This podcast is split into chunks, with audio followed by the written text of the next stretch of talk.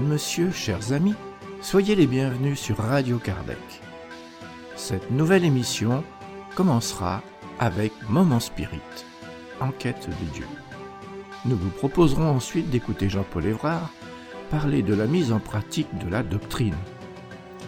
Nous continuerons avec Ève et le chapitre 44 de Nos Solars, cette psychographie de Chico Xavier avec l'esprit André Louis qui nous fait découvrir ce monde spirituel par sa propre expérience.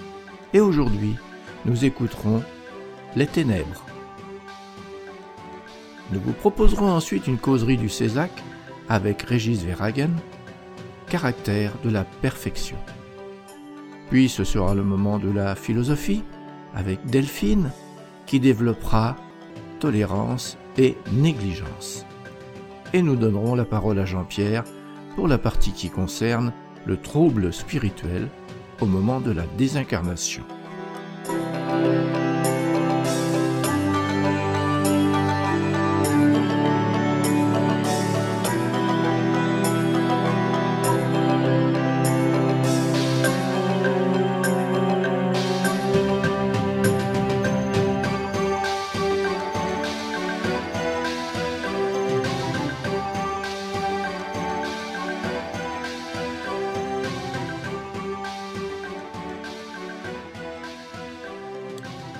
Auditeurs, nous allons commencer en diffusant un texte du projet Moment Spirit, une production de la Fédération Spirit du Paraná au Brésil.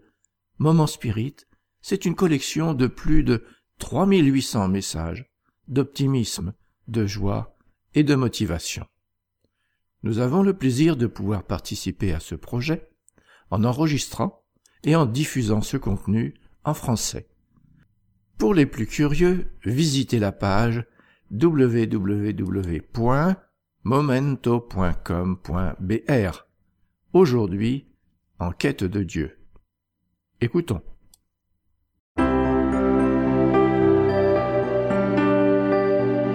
Et maintenant à l'antenne, Moment Spirit, le programme qui amène le spiritisme dans votre demeure.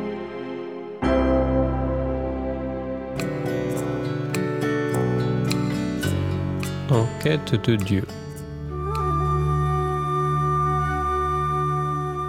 À toutes les époques de l'humanité, on trouve chez les peuples, dans les cultures et les traditions, l'existence d'un sentiment profond concernant la divinité.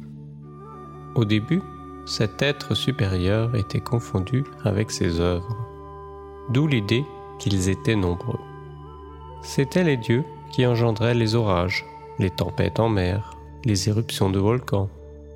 Ils étaient presque considérés comme des humains, dans leur apparence, leur passion, leurs désirs, leur aspiration. De par sa difficulté à dépasser sa pensée, la notion de divinité en l'homme ne s'éloignait pas de ce qui était à la portée des sens. Ce fut sa maturité face à la vie qui lui permit d'arriver à l'entendement du monothéisme d'un Dieu créateur de tous et de tous.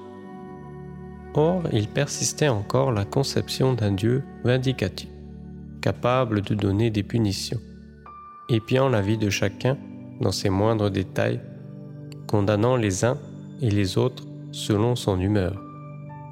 Comme s'il était constamment aux aguets, on croyait que Dieu était quelqu'un que l'on devait craindre, et qu'à tout moment, pour toute infraction commise, sa colère pouvait retomber sur l'humanité.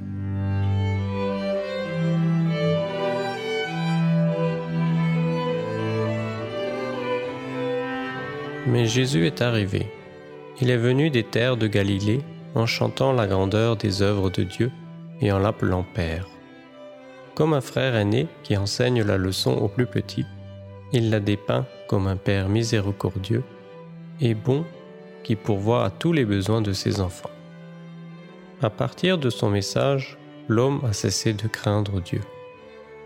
Il s'est mis à se tourner vers lui comme vers un Père toujours prêt à l'aider et à soutenir ceux qu'il a créés et qu'il protège par amour. Et c'est ce Jésus qui nous convoque à faire notre part, à assumer notre responsabilité devant le monde à ne pas nous accommoder en restant improductifs.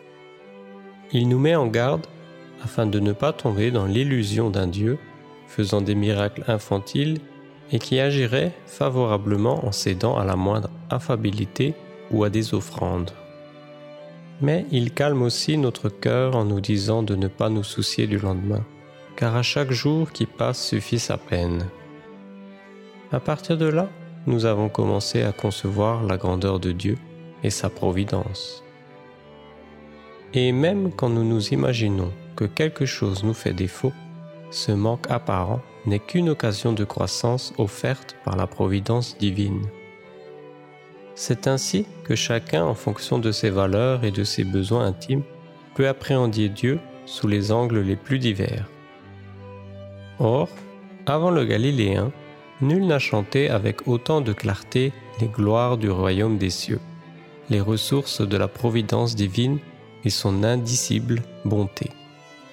Tout comme personne après lui n'est parvenu à vivre dans une telle pureté les enseignements du Père. Il reste donc un exemple incomparable. Ainsi, aller vers Dieu est une attraction inévitable, puisque nous portons son essence dans notre fort intérieur nous qui sommes ses enfants. Toutefois, nous n'accéderons au royaume des cieux qu'à travers le céleste berger Jésus. En se présentant comme le chemin, la vérité et la vie, il s'érige en itinéraire sûr pour que nous puissions appréhender Dieu dans sa plénitude en construisant son royaume dans l'intimité de notre cœur.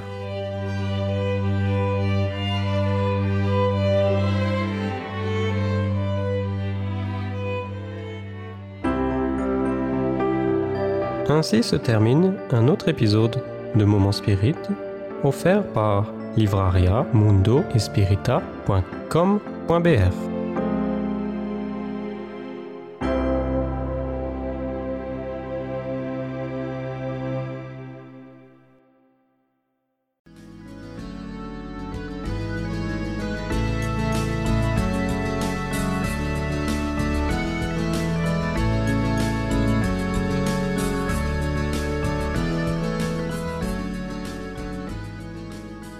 Nous allons maintenant écouter Jean-Paul parler de la mise en pratique de la doctrine. Bien, nous allons maintenant passer à l'intervention de Jean-Paul Évrard. Jean-Paul est président du mouvement spirit belge, de l'Union spirit belge et du mouvement spirit francophone. Et là, il va nous parler de la mise en pratique de la philosophie spirit pour un monde meilleur. Bonjour à toutes et tous. Bonjour. J'espère que je ne vais pas vous endormir. C'est une lourde tâche qui m'est confiée et surtout après l'exposé de Georges Godigno qui, qui déjà a abordé très largement euh, cet aspect des choses. Donc je vais essayer quand même peut-être d'apporter quelque chose en plus. Pardon, la philosophie spirituelle bon, a, trois aspects fondamentaux qui sont le philosophique, le scientifique et le moral d'un point de vue respect et tolérance. pas tolérant, il y a un esprit là-bas, un esprit intolérant. Il y a un esprit qui n'aime pas les fauteurs. Mais non, c'est pour dire bonjour à chaque participant. Voilà, c'est souvent deux fois. Quand il est prêt, Et donc, je crois que les photos sont terminées. Donc... La partie pratique, ben, je crois que c'est quelque chose de, plus difficile que tout. On ne s'imagine pas, mais euh, apprendre une chose, comprendre une chose, c'est déjà pas mal, mais la mettre en pratique, euh, ça prend pas une seule vie, mais plusieurs vies et énormément de vies. Ça me rappelle, euh, lors d'une réunion à Liège, chez nous, une réunion assez extraordinaire dans tous les sens du terme, j'ai eu un monsieur qui lors de cette réunion assez agitée, un il se lève dans la salle, comme ça, me dit, vous savez, moi j'ai lu plus de 500 livres. Je lui dis, vous avez de la chance parce que moi je n'en ai lu que quelques-uns. Mais la façon dont cette personne s'est adressée à, à l'assistance démontrait qu'il avait peut-être lu 500 livres, mais il ne devait pas en avoir retenu grand-chose. Parce que la charité n'y était absolument pas. Et donc c'est pour ça qu'Alain Kardec a, a, défini trois types de spirites. Il y a ceux d'abord qui sont matérialistes et qui n'interviennent pas dans cette catégorie-là, mais il a défini les trois types de spirites qui sont donc tout d'abord ceux qui croient simplement aux phénomènes ou aux manifestations, mais ça ne leur apporte rien dans la vie. Ils ne s'y intéressent pas, ils ne s'en préoccupent pas, euh, ils ne changent rien dans leur comportement. Et bon, ils sont là et partiront un jour euh, de l'autre côté, et sans plus. C'est assez surprenant parce que j'ai eu l'occasion de rencontrer ce type de personnes. Et moi, je sais pas, quand je sais qu'on a un cheminement qui ne s'arrête pas à la fin de notre corps physique et que ça va bien au-delà, ben, tout naturellement, ben, je me suis posé des questions comme vous qui êtes ici. Mais bon, c'est un constat.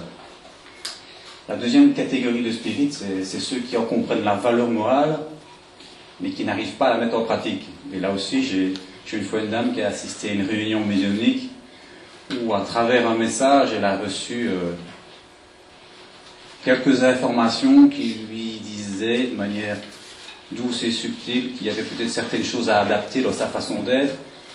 Mais cette dame-là n'est plus jamais revenue. Donc là aussi, elle connaît la réalité des choses, mais elle n'a pas eu la force et le courage de les dépasser et de se dire, ben oui, euh, j'analyse ce qu'on me dit, est-ce fondé, n'est-ce pas fondé, c'est fondé, ben, je me remets en question plutôt que, que de fouiller la réalité. Et ça, c'est souvent aussi le comportement de certaines personnes de se dire, je ne veux pas voir les choses qui sont, mais moi je leur dis, que vous vouliez ou pas, elles sont là, elles s'imposeront tôt ou tard à vous, donc autant faire le pas dès que possible. La troisième catégorie de spirit, c'est ceux qui s'efforcent de la mettre en pratique. Et là, il est clair que pour la mettre en pratique, il faut connaître les tenants et les aboutissants.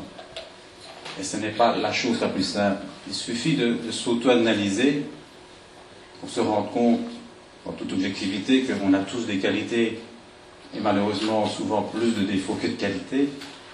Et si on se dit, ben, dans cette vie ici, je vais m'attaquer à un de mes défauts, ben, on se rend compte que ce n'est pas si simple que ça. On peut y mettre toute la bonne volonté, tout son cœur, mais on ne change pas du jour au lendemain.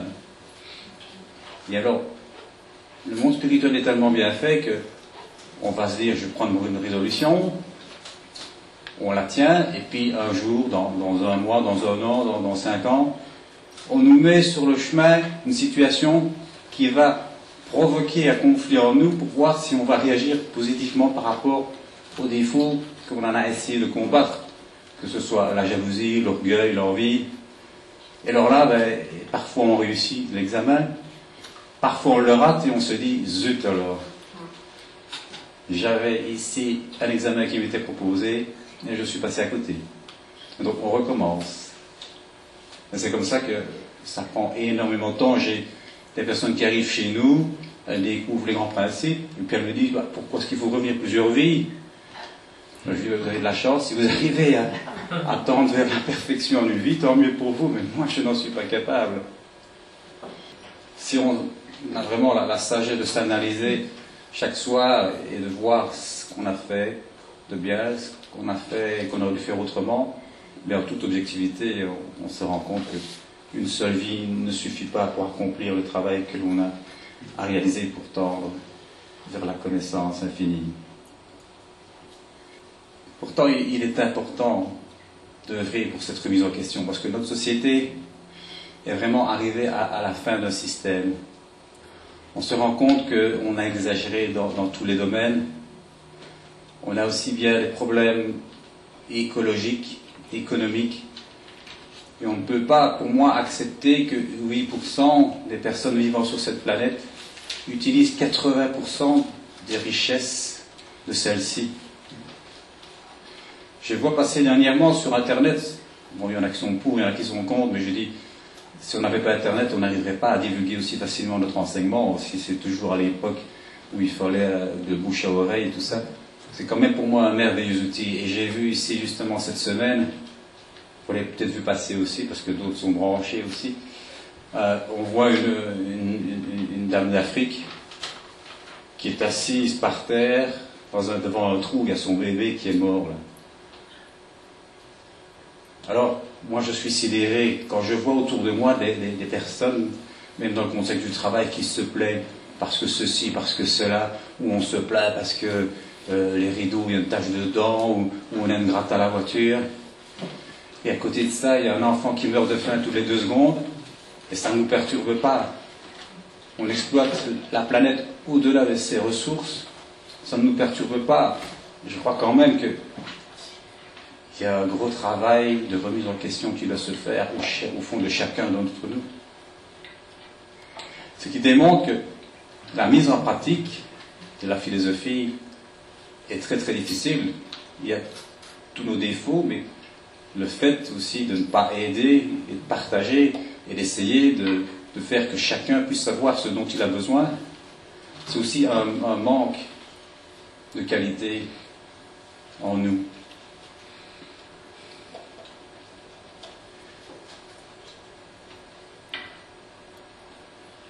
On parlait tout à l'heure du monde de régénération, et c'est vrai que beaucoup l'attendent. Lorsque j'ai essayé euh, en 1998, pour le dire en français, de faire prendre conscience de certaines idées. Non, non, 98. Non, non. 98.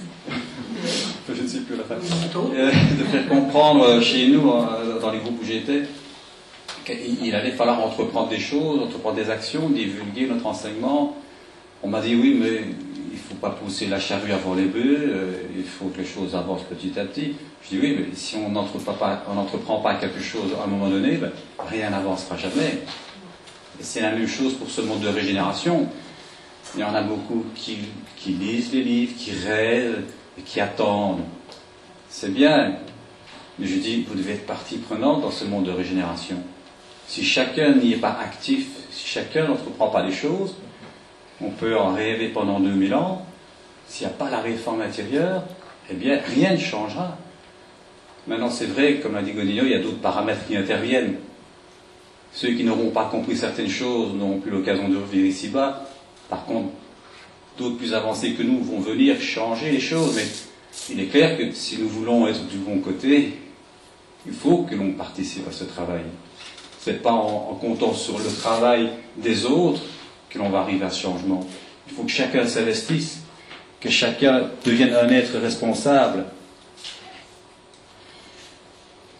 Je pense que nous allons être confrontés dans les années et les décennies à venir à des, à des événements sans précédent. Comme je l'ai dit tout à l'heure, on en arrive à un bouleversement climatique, quelle que soit l'origine, là c'est encore sujet à discussion, mais on en arrive à, des soucis de ressources énergétiques, on en arrive à des, soucis de ressources alimentaires. Pourtant, encore aujourd'hui, on vit dans l'opulence dans nos pays occidentaux, alors qu'à côté de ça, quand j'entends qu'on dit qu'il y a la sécheresse dans la corne de l'Afrique, que les gens meurent de faim, qu'on nous demande de verser de l'argent là-bas, et qu'à côté de ça, quinze jours après, je vois un reportage où on fait de la culture intensive de haricots pour vendre sur les marchés occidentaux, moi je suis sidéré. La population meurt de faim, et d'un autre côté, on nous exporte des choses ici que bien souvent, des gens mangent une moitié de l'assiette et jettent l'autre. Donc là, il y a des aberrations phénoménales. Et donc, on, on exploite la planète outre de ces ressources. Si chacun vivait sur Terre, on a passé les 7 milliards, on a à peu près 7 milliards 400 millions et encore c'était hier, vivait comme un occidental, eh bien il faudrait je ne sais pas combien de planètes pour avoir assez de ressources pour nourrir tout le monde. Donc là, il y y a vraiment un système à revoir, un système à changer. Quand on voit aussi, c'est ça qui est délicat, on ne peut pas nous rentrer dans un domaine politique, mais nous devons agir pour que les choses changent. Quand on voit que les pays sont mis à genoux par le système économique, par le système financier, que les richesses de la planète sont dans les mains de quelques-uns, et qu'on arrive à mettre des pays à genoux, hier c'était la Grèce, on nous dit que c'est la faute des Grecs, demain ce sera l'Italie, aujourd'hui c'est l'Espagne, après-demain ce sera peut-être nous. Il y a un gros gros problème. C'est un système qui ne peut plus perdurer. Il faut retrouver un équilibre. Il faut arriver à replacer l'être humain au centre de la société. Et pas une société qui est basée sur l'avoir matériel immédiat au détriment de l'être humain. Et donc, on se dit, mais qu'est-ce qu'on fait sur Terre? Est-ce qu'on vient ici sur Terre pour se créer un empire matériel? Ou bien est-ce qu'on vient ici sur Terre pour suivre un cheminement, pour évoluer?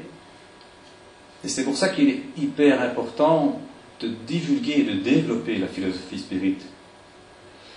J'étais une fois dans, mon bureau euh, et j'entends dans le bureau d'à côté, parce que les paroles sont très minces, oh, il y a quelqu'un qui fait la remarque à mon voisin pourquoi est-ce que tu jettes tes piles dans, la poubelle? De toute façon, je m'en fous, qui dit, dit, enfin, qui dit à l'autre, parce que après, je ne serai plus là. Donc, ce sont vraiment des, mentalités matérialistes, égoïstes, où on profite de l'instant présent, où on est prêt à passer au-dessus de tout, pour autant qu'on ait son bien-être. Quand j'entends que les gens gagnent 1 milliard 300 millions par an, mais qu'est-ce qu'on peut faire avec ça? Qu'est-ce qu'on peut faire avec ça? À côté de ça, les enfants meurent de faim. Les gens triment pour quelques euros par, par mois. Tout ça ne peut plus perdurer. Mais si on veut changer ces choses, il faut faire prendre conscience justement aux gens de grandes lois, de grandes choses importantes telles que déjà arriver à démontrer la survivance de notre conscience. Les médecins y viennent petit à petit puisque certains qui sont ouverts acceptent de parler d'une conscience non locale qui s'extériorise du corps physique. La prochaine étape, ce sera arriver à démontrer que cette conscience non locale survit à la mort de ce corps physique, parce qu'on peut très bien voir une conscience non locale, mais qui s'éteint quand même à la mort du corps physique. Et puis alors seulement, on va pouvoir venir avec des lois et les grands principes de la philosophie. Et la plus importante, c'est la loi de cause à effet. Lorsque les gens sauront que ce qu'ils sèment aujourd'hui, ils le récolteront demain, ils réfléchiront à deux fois avant de mettre un pays à sac, un continent à sac. Et ça se passe tous les jours, à tous les instants. Donc là, on a une grande responsabilité, un grand devoir. Attendre un monde de génération, c'est une chose, mais il faut être actif, partie prenante. Chacun à son niveau. Il y a des institutions qui pourront, à travers des congrès, à travers des séminaires, à travers des conférences, divulguer largement atteindre des masses plus grandes.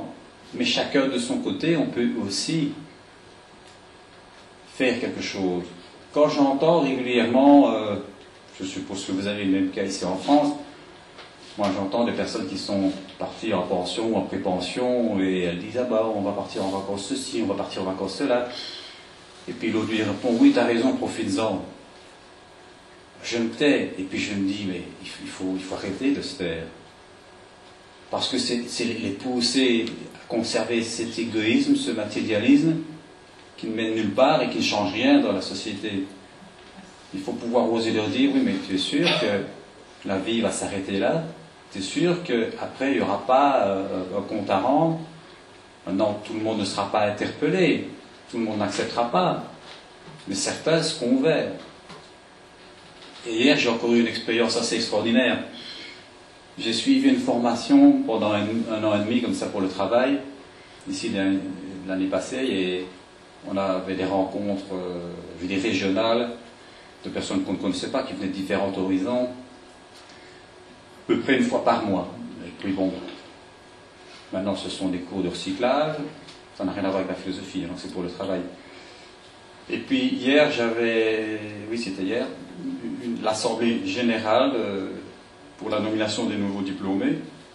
Et puis à un moment donné, il y en a qui s'amènent près de moi, lorsque c'était leur repas, qui me dit Ah, je t'ai vu à la télévision. Euh, et c'était une émission où on avait été démoli, entre, parenthèses, hein, parce que la télévision, les médias sont très très destructeurs. Il y en a qui sont très positifs, mais d'autres destructeurs. Mais lui, malgré tout, il est venu me parler, c'est pas le seul, il y en a d'autres au cours de, l'année écoulée hein, qui sont venus me parler. Mais il est venu me parler, et puis petit à petit, euh, j'ai expliqué ce qu'on faisait, ce qu'on ne faisait pas. Lui, il m'a dit qu'il avait été élevé dans le milieu religieux traditionnel, puis qu'il était devenu athée à cause de justement les incohérences qu'il y avait dans ce qu'il avait eu comme enseignement, qu'il avait lu euh, un certain Dawkins, il est vraiment un matérialiste pur et dur. tout ça pour arriver qu'au bout de la conversation, il m'a dit bah, J'aimerais bien te revoir. Il me dit bah, J'aimerais bien, ça me donne envie de lire et je suis peut-être plus athée, maintenant je suis redevenu agnostique. Donc, vous voyez, on place sur notre route des gens par des circonstances et des hasards parfois un peu particuliers, et une ouverture se fait. Donc chacun à son niveau, on peut aider à ce montre de régénération. À certains moments où il va se remettre à lire, à un moment où il sent qu'il y a quelque chose qui passe et qu'il y a une valeur humaine derrière, eh bien, le contact est établi et les remises en question se mettent en place sans oublier naturellement qu'il y a tout ce monde spirituel qui nous entoure et le hasard n'existant pas, on est certain et convaincu que ce sont des amis, des guides qui poussent telle personne vers telle personne pour ouvrir une porte à un moment donné. Il est donc très très important au jour d'aujourd'hui de nous poser des questions essentielles. On est arrivé dans une société, comme je l'ai dit, de l'extrême, à différents niveaux, mais aussi au niveau de la brutalité et de la violence. D'un côté, euh, notre société devient de plus en plus violente. Moi, je le vois bien. Je travaille dans un établissement de défense sociale, mais qui, n'est jamais qu'un établissement pénitentiaire pour des, personnes qui ont des problèmes psychologiques et psychiatriques. Là, on pourrait aussi ouvrir tout un débat parce que ceux qui sont renfermés là-bas, ben, une partie sont simplement les personnes qui ont été des médiums qui s'ignoraient, qui n'ont pas été prises en charge et qui sont devenus complètement malades. Mais donc la violence augmente à tout niveau, les, établissements pénitentiaires sont surpeuplés d'un côté, tout le monde croit que tout lui est dû, on réclame de plus en plus de droits sans vouloir remplir ses devoirs. Mais d'un autre côté, il y a aussi une partie de la population qui commence à s'interroger, à se demander euh, réellement, est-ce que tout ce matérialisme a, sa raison d'être? Est-ce qu'il n'y a pas autre chose derrière tout ça? Et il y a beaucoup aussi, euh, comme j'en ai encore discuté hier ou tantôt, qui quittent les religions traditionnelles et qui n'osent pas venir chez nous parce que le mot spirit fait peur. Le mot spirit est amalgamé à un ensemble de choses qui n'a rien à voir. Et moi, je passe chaque fois mon temps quand je reçois quelqu'un à dire, parce qu'il me dit, je voudrais bien faire du spiritisme. Je dis, on ne fait pas du spiritisme. Je dis, le spiritisme, c'est une philosophie, c'est un enseignement. Ce que vous parlez, c'est de la médiumnité. La médiumnité est à tout le monde. Et il y en a d'ailleurs qui en font un métier, comme monnaie et trébuchante. Donc il y a vraiment deux extrêmes et des écarts énormes qui sont en train de se creuser. D'un côté, le matérialisme et la violence à l'extrême. D'un autre côté, des gens en quête spirituelle et qui veulent la paix. Et c'est pour ça que c'est pour moi un indice de plus qui nous indique qu'on va bien vers ce monde de régénération. Le fossé devient tellement grand qu'il va y avoir une rupture. Et ceux qui seront à un certain niveau, comme l'a dit Godinho tout à l'heure, qui n'auront pas compris qu'on va œuvrer pour un monde de paix et d'amour, n'auront plus la possibilité de se réincarner ici-bas. Parce que c'est vrai que la philosophie spirit est une philosophie raisonnée, et donc je m'interroge souvent et je me dis, mais au vu de ce qu'il y a autour de moi, comment est-ce que les choses pourraient changer? Plus on avance, pire c'est dans certains domaines. Mais là est une logique. Si on empêche à l'ensemble l'esprit de se réincarner parce qu'ils n'ont pas le niveau adapté au niveau vibratoire terrestre, eh bien, on va faire monter ce niveau vibratoire. C'est pour ça que c'est hyper important de faire des réunions de prière, d'études, de faire un travail sur soi-même. Dans la prière, il faut savoir que c'est une élévation de la pensée, parce que beaucoup de personnes refusent la prière parce qu'elles euh, la reprennent dans le contexte religieux dans lequel on, leur, a, on leur a enseigné, alors que c'est totalement différent dans le contexte spirituel. C'est vraiment un travail de création, un travail positif qui fait appel aux sources spirituelles et à l'aide que l'on peut recevoir pour nous renforcer et pour rayonner euh, vers les autres, pour les amener vers nous dans ce travail de, changement. Tantôt, je parlais que de plus en plus de personnes réclamaient des droits, et puis parfois c'est assez, assez violent. Hein. Il y a des gens qui vont vous agresser, que, vous, avez, vous avez un magasin, un restaurant, quoi que ce soit, elles viennent chez vous, elles ont un, petit truc qui n'allait pas, et au lieu de vous dire gentiment ça ne va pas, non, elles vont vraiment être agressives, mais je suis persuadé que la majorité de ces gens qui sont agressifs comme ça ne réclament pas d'elles-mêmes le, même euh, engagement qu'elles réclament de X ou d'Y. Mais ça se passe même, même dans, dans sa propre famille. Et ça, je, dis quelque part, l'enseignement, comme on a parlé aussi dans Togonino, euh, oublie quelque chose d'essentiel. C'est vraiment l'éducation. Moi, ma fille est revenue un jour en disant Ah, on a des droits. Et donc, à l'école, on leur explique que les parents ont le devoir de ceci, ceci et cela.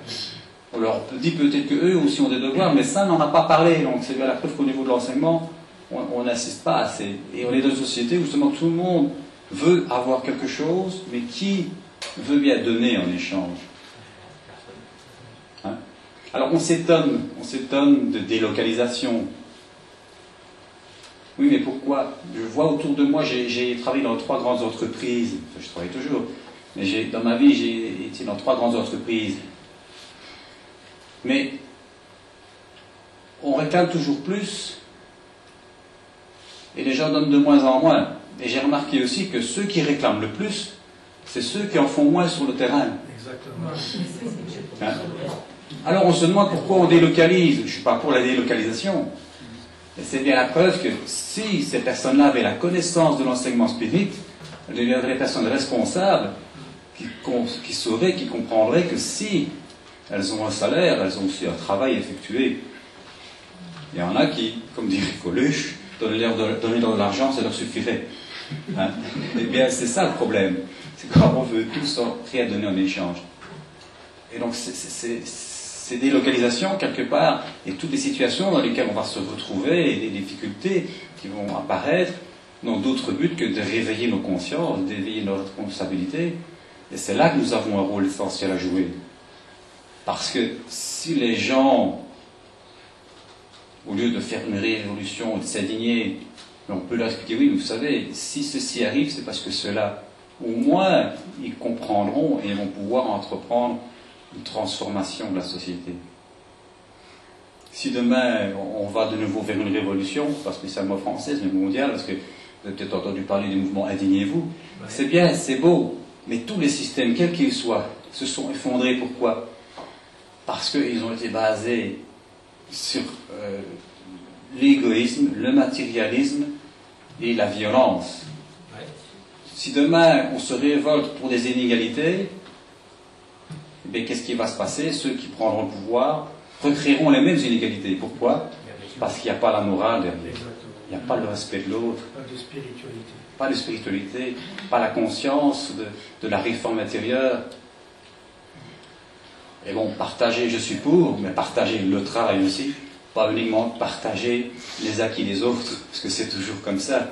Hein, ceux, qui, qui n'ont rien et qui veulent plus, c'est partager les acquis des autres, mais eux ne veulent pas donner en échange quelque chose. Et donc c'est assez compliqué parce qu'on est dans la philosophie, on est dans l'enseignement, mais la concrétisation sur le terrain ne pourra se faire qu'à partir du moment où nos institutions vont changer. Mais elles ne changeront que si on les pousse au changement. Quand j'entends Ah, celui-là il a une bonne tête, je vais voter pour lui c'est du, n'importe quoi. Les, gens, on les manipule comme on veut. Donc il faut devenir des, gens responsables, des gens qui vont prendre quelqu'un non pas parce qu'il a une bonne tête, mais parce qu'il essaye de faire un travail positif, constructif, qui va permettre de faire évoluer la société. Il y a au Brésil la, la et j'ai retrouvé aussi dans, nos archives ici à Liège, parce qu'on a la chance, nous, d'avoir conservé nos archives depuis euh, même avant, l'époque de Kardec, puisqu'on a des livres qui datent de 1700 et quelques. J'ai retrouvé dans ces archives-là euh, un monsieur de la région liégeoise qui avait créé une coopérative. Et ça, moi j'appelle ça un vrai spirit. C'est un monsieur qui avait fait une entreprise dans le but non pas de se faire de l'argent, mais de créer de l'emploi et de permettre à des gens de gagner dignement leur vie. La KPMI fait la même chose au Brésil et avec euh, les, bénéfices, une partie des bénéfices, eh bien, ils, sont actifs dans les œuvres sociales sur le terrain. Ils aident les femmes seules, ils aident les personnes défavorisées. C'est, vers ça que, que doit tendre la société de demain. Vers un travail concret sur le terrain, sur un partage, un juste retour des choses dans les deux sens. Mais ici, on ne rentre pas dans les détails, c'est tous les systèmes confondus qui, posent problème. Hein. Et je me rends compte que, euh, il ne faut, pas croire, mais le monde spirituel, il est comme nous. Il essaye de faire avancer les choses, enfin on essaye, j'espère. de faire avancer les choses. Et donc, la philosophie est née comment? Avec des phénomènes particuliers qui, qui ont attiré l'attention de multiples personnes, dont Alain Kardec, qui lui a été beaucoup plus loin dans sa démarche. Malheureusement, l'homme l'a utilisé à des fins matérielles. Il a détourné tous ces phénomènes pour essayer de prédire l'avenir, peut-être pour essayer d'être au-dessus des autres ou quoi que ce soit, d'une façon ou d'une autre, soit par l'argent, soit par l'orgueil. Donc ces phénomènes ont disparu, mais aujourd'hui, il y a un renouveau. Et j'en parle aussi dans une autre causerie. Je suis convaincu que les expériences aux frontières de la mort, aujourd'hui, c'est la clé qui va ouvrir les consciences vers le monde invisible. Parce qu'il y a de plus en plus d'émissions, heureusement, qui en parlent, il y a de plus en plus de témoignages qui osent en parler aussi. Parce que vous avez peut-être déjà entendu parler de Jean Morzel, qui a, maintenant il y a sûrement 53 ans qu'il a dit ça, enfin qu'il a vécu son expérience. Et il a dû se taire pendant 50 ans parce qu'on le prenait pour un. quand il leur expliquait ce qu'il avait vu. Hein? Au jour d'aujourd'hui, on arrive quand même à s'exprimer plus largement, sans être pris pour un malade mental. C'est vrai que ce n'est pas encore le cas partout, parce que je vois aussi un autre monsieur qui, qui témoigne, qui disait que plus il disait à son psychiatre ce qu'il avait vu, plus sa liste de médicaments s'allongeait. Tout le monde, tout le monde n'est pas encore ouvert, mais beaucoup, beaucoup s'ouvrent. Et donc, à travers ça, d'ailleurs, Melvin Moore vient de sortir un, livre euh, qui est merveilleux dans, ce domaine ici, tout comme Nicole Dron, je vous le recommande, son livre c'est 45 secondes d'éternité. Pourquoi 45 secondes? Parce que ça n'a duré 445 secondes, mais elle a vécu une éternité à travers ces 45 secondes. Et, ce qui est merveilleux, c'est que ces phénomènes euh, apportent deux choses essentielles. D'une part,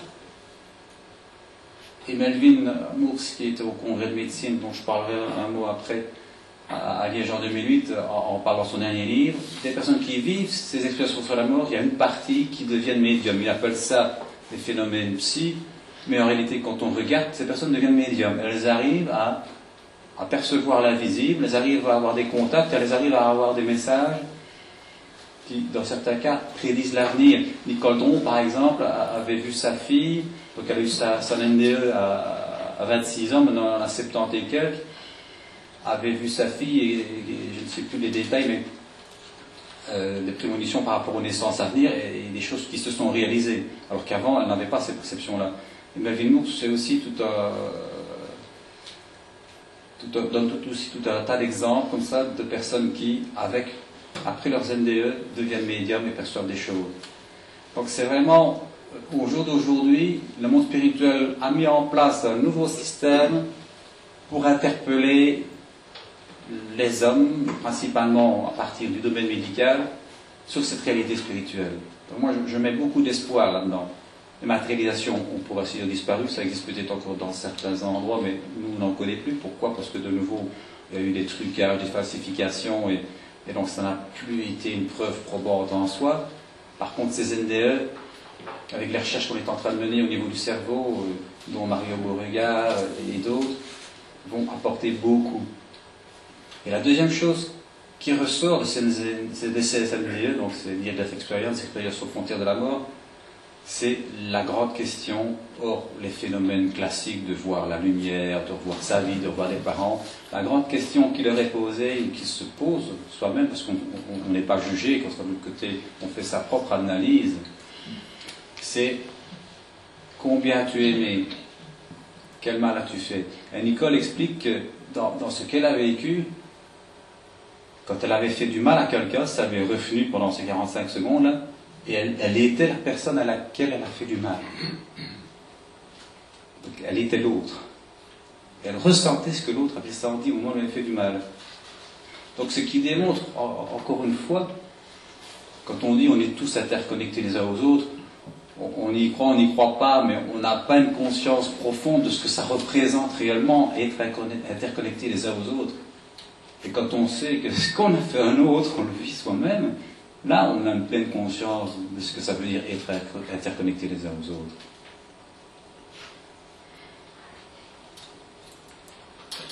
Et donc tous ces témoignages qui sont très récents, ça fait seulement maintenant une petite dizaine d'années ou une grosse dizaine d'années qu'on en parle ouvertement, eh bien, ne font que confirmer tous les enseignements que l'on a reçus au début du XIXe siècle. Donc, à nous de d'abord commencer par nous transformer, par nous changer. L'idéal, c'est chaque soir de faire son analyse personnelle et se dire euh, qu'est-ce que j'ai fait qui aurait pu être contraire aux lois divines, parce que ce n'est que ça. Les lois divines sont des lois parfaites. La loi d'amour est la première, d'où tous les autres découlent. C'est se poser ces questions-là. Et à partir de cela, alors, et des connaissances que l'on a, on se rend compte que euh, on doit entreprendre un travail. Moi, quand je vois des gens, je ne parle pas des travaux nécessaires et utiles, parce que je ne voudrais pas ici euh, que Gérard se sorte particulièrement visé, mais je vois des personnes autour de moi qui passent des décennies à se construire un bien-être matériel.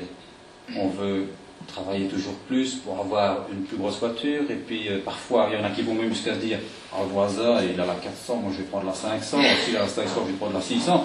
Non, mais ça existe. Hein. Ouais, ou on a une maison comme ça, le voisin a une comme ça, pour acheter une comme ça. Et donc, il y a des gens qui passent des décennies euh, à, à, se construire un empire matériel à quelque niveau que ce soit, parce que Il ne suffit pas d'être pauvre pour être honnête. Hein. Celui qui, gagne ça, il va vouloir être comme ça, et celui qui gagne comme ça, il va vouloir être comme ça. Et toujours plus, plus, plus. Donc, c'est à tous les niveaux que ça se produit. Et à côté de ça, combien de temps passons-nous à notre bien-être spirituel? Combien de temps passons-nous au changement intérieur profond que nous devons générer en nous? Très peu. Et parfois on le regrette. Alors que les biens matériels disparaissent à la fin de notre vie, parfois sont dilapidés par nos, enfants ou les parents qui restent, hein, ça aussi, il y en a qui se retournent là-haut parce qu'ils ont, ils ont œuvré et puis ils voient que tout passe à la trappe comme ça, on regarde dedans. C'est un juste retour des choses quelque part. J'ai eu l'occasion de rencontrer différentes personnes. Un jour, j'ai un monsieur qui, qui passe devant notre fédération à Liège, euh, puis il décide à rentrer, il avait 59 ans, je me rappelle toujours, je le reçois, et puis il me dit, euh, voilà, moi je connais votre maison depuis des années, j'habite dans la rue, je passe devant, je suis jamais rentré, parce que ça ne m'intéressait pas. Maintenant j'ai un cancer, j'aimerais bien savoir s'il n'y a pas autre chose. mais oui, mais oui. Donc voilà, il n'est jamais trop tard pour bien faire, mais c'est peut-être quelque part dommage. J'ai aussi un autre exemple, j'ai une dame qui a travaillé euh, corps et âme, euh, où je travaillais dans, mon précédent emploi, mais euh, c'est quelqu'un qui boulottait. Du matin au soir, week-end aussi, parce qu'elle avait une activité qui était plutôt orientée vers euh, la clientèle extérieure. Donc elle, a boulotté pendant des décennies. Et elle a fait tout. Il y a eu des restructurations, réorganisations. Elle a, relancé des idées, des dynamiques pour pouvoir garder son poste. Et, trouver des nouveaux créneaux pour pouvoir produire plus toujours, hein, parce que c'est ça les entreprises. Et puis un jour, un jour de Noël, elle, avait 50, 52 ans, euh, son, son, patron lui a téléphoné, voilà c'est fini, à partir de janvier ton poste est supprimé, tu vas à Namur. Et donc j'ai eu l'occasion de la revoir par la suite, et eh bien elle était effondrée. C'est une dame qui avait vécu pour le matérialisme, qui n'avait pas eu d'enfant, et elle se retrouvait à 50, 55 ans, avec son univers qui s'effondrait, comme une malpropre. On l'a retapé dans un bureau euh, à 70 km, 60, 70 km d'où elle, elle, habite. Vous imaginez J'ai aussi une autre dame, là ça a été un peu plus heureux, si on peut dire, dans la cinquantaine, qui est arrivée chez nous. Pourquoi? Parce que c'était un couple, entre guillemets, parfait de beaux enfants, belle maison, belle voiture, belles vacances. Et puis un jour, le, ciel leur est vraiment tombé sur la tête. Je ne vais pas rentrer dans les détails parce que c'est très privé, mais vraiment, euh, vous êtes là et puis on vous retrouve dans la cave. Alors cette personne a été... Euh, bah, je ne sais pas comment trouver notre maison, sûrement de bouche à oreille par hasard. Et heureusement, en plus, elle est médium maintenant, donc euh, elle s'est développée, elle a compris des choses, son mari commence aussi à comprendre des choses. Donc ont réussi à se relever de, cette problématique à travers la réforme intérieure, à travers euh, l'aide médiumnique qui procure aux esprits souffrants, à, travers la, recherche et le travail pour les autres.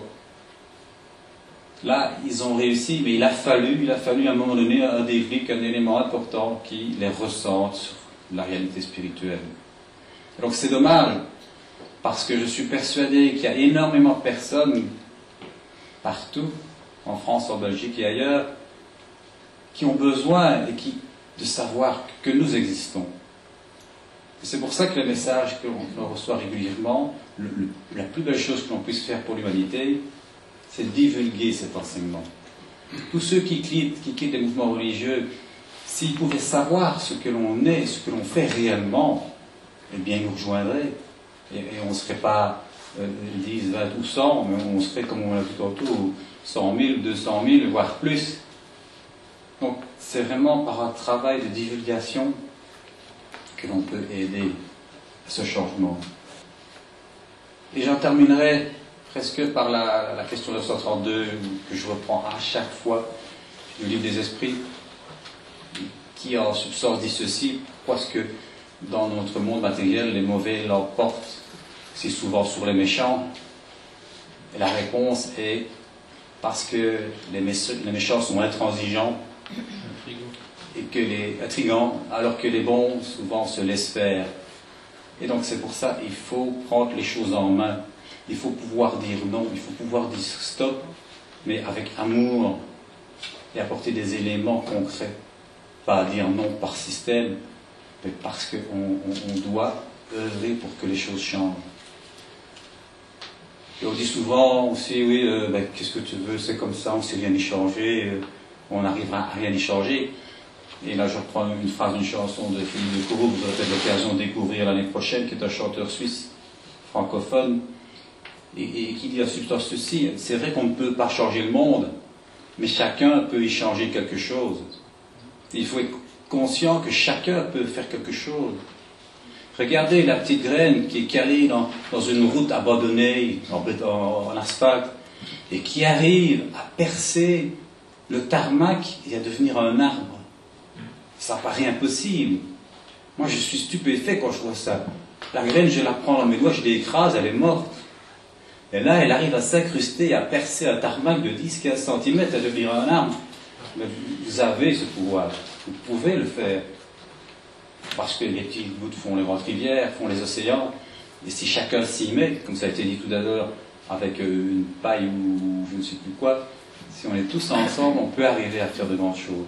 Mais il faut le vouloir, il faut être actif et ne pas se résigner. Ne pas se résigner, ne pas attendre que ce soit un autre qui le fasse, ne pas attendre que les choses viennent d'elles-mêmes. Et c'est pourquoi il faut aussi accepter qu'il y ait d'autres personnes qui œuvrent comme nous. Nous, on a la philosophie spirite, mais il y a aussi d'autres personnes qui sont simplement spiritualistes et qui essayent aussi d'œuvrer pour le bien. Il ne faut pas croire qu'on a la science infuse, il ne faut pas croire qu'on est les seuls à avoir toute la vérité. Il faut aussi pouvoir participer et œuvrer ensemble avec tous ceux qui veulent le changement dans l'amour, la charité et la fraternité. Je terminerai par la citation de Gandhi qui nous dit Soyez vous-même le changement que vous voulez voir dans le monde. Parce qu'on réclame toujours le changement, vu que ce soit les autres, mais on doit commencer le changement par soi-même. Merci beaucoup.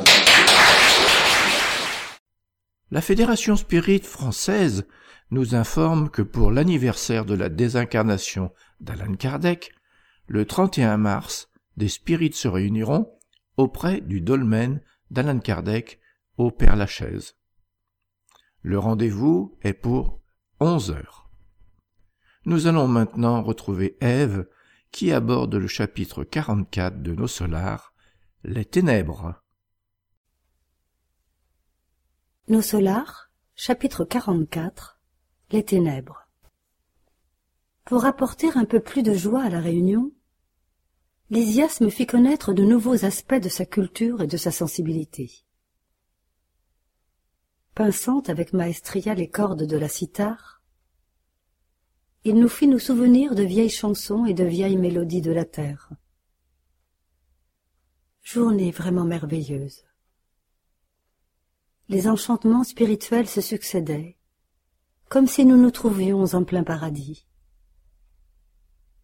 Quand je me retrouvais seul avec le bienveillant infirmier de l'aide, je cherchais à lui transmettre mes sublimes impressions.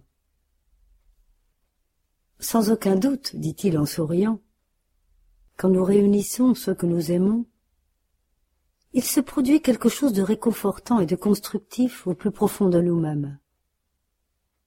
C'est l'aliment de l'amour, André. Quand de nombreuses âmes se rassemblent dans le cercle de telle ou telle activité, leurs pensées s'entrelacent, formant des centres de force vives au moyen desquels chacun reçoit sa part d'allégresse ou de souffrance de la vibration générale. C'est pour cette raison que sur la planète, le problème de l'ambiance est toujours un facteur à prendre en compte sur le chemin de chaque homme. Chaque être vivra de ce qu'il cultive. Qui s'adonne journellement à la tristesse en elle vivra. Qui glorifie la maladie en souffrira les dommages. Observant ma surprise, il conclut. Il n'y a dans tout cela aucun mystère. C'est la loi de la vie, aussi bien dans nos efforts pour le bien que dans nos mouvements vers le mal. Des réunions fraternelles, d'espérance, d'amour et de joie, nous sortirons avec la fraternité, l'espérance, l'amour et la joie de tous. Mais de toute assemblée aux tendances inférieures, où prédominent l'égoïsme, la vanité ou le crime, nous sortirons empoisonnés par les vibrations destructrices de ces sentiments. Tu as raison, m'exclamai-je ému. Je vois ici également les principes qui régissent la vie dans les foyers humains. Quand il y a la compréhension réciproque, nous vivons dans l'antichambre du bonheur céleste. Et si nous demeurons dans la mésentente et la méchanceté, nous avons l'enfer vivant. Lysias eut une expression de bonne humeur, confirmant mes paroles par un sourire. C'est alors que je me souvins de l'interroger sur une chose qui, depuis quelques heures, me torturait l'esprit. Cela concernait le gouverneur, quand il nous parlait à propos de la terre, du seuil et des ténèbres, car je n'avais jusqu'alors jamais eu la moindre information sur ce dernier plan. Ne serait-ce pas une région ténébreuse du seuil lui-même où j'avais vécu en des ombres épaisses pendant plusieurs années consécutives N'avais-je pas vu, dans les chambres, de nombreux déséquilibrés et des malades de toutes sortes, arrivant des zones du seuil?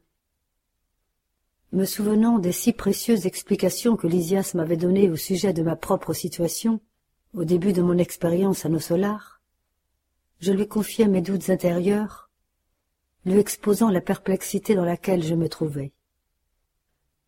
Affichant une physionomie bien significative, il dit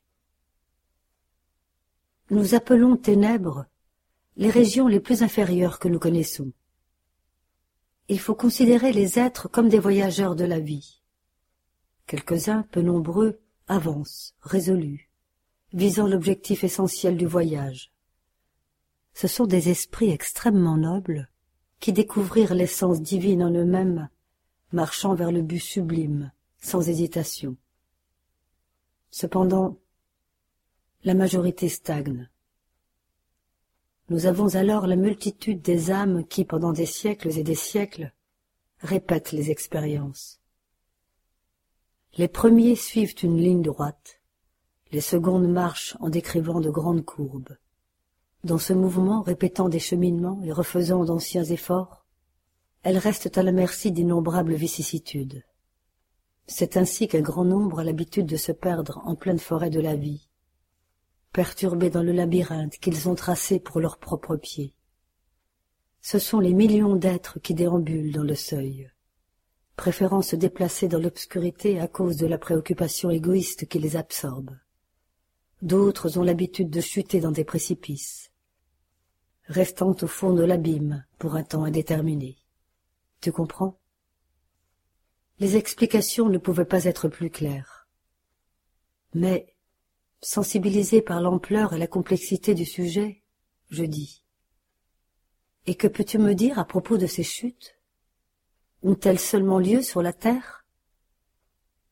Seuls les incarnés sont susceptibles de se précipiter dans le gouffre Lysias réfléchit une minute et répondit Ton observation est opportune l'esprit peut, en n'importe quel endroit, se précipiter dans les cavernes du mal, en notant cependant que dans les sphères supérieures, les défenses sont plus fortes. La culpabilité de la faute commise s'imprimant par conséquent avec plus d'intensité. Cela dit, objectai-je, la chute m'est toujours apparue comme impossible dans les régions étrangères au corps terrestre. L'ambiance divine, la connaissance de la vérité, l'aide supérieure, tout cela me semblait être des antidotes infaillibles contre le venin de la vanité et de la tentation. Mon compagnon sourit et expliqua. Le problème de la tentation est plus complexe. Les paysages de la planète terrestre sont emplis de l'ambiance divine, de la connaissance de la vérité et de l'aide supérieure. Nombreux sont ceux qui, là-bas, participent à des batailles destructrices parmi les arbres accueillants et les champs printaniers. Nombreux sont ceux qui commettent des homicides au clair de lune, insensibles à la profonde suggestion des étoiles. D'autres exploitent les plus faibles en écoutant les révélations élevées de la vérité supérieure. Sur terre, les paysages et les expressions essentiellement divines ne manquent pas. Les paroles de l'infirmier firent garder à mon esprit un silence profond. Effectivement, en général, les guerriers préfèrent la destruction durant le printemps et l'été, quand la nature répand sur le sol et dans le ciel des merveilles de couleurs, de parfums et de lumière. Les vols à main armée et les homicides sont de préférence pratiqués quand la lune et les étoiles remplissent la planète de poésie divine.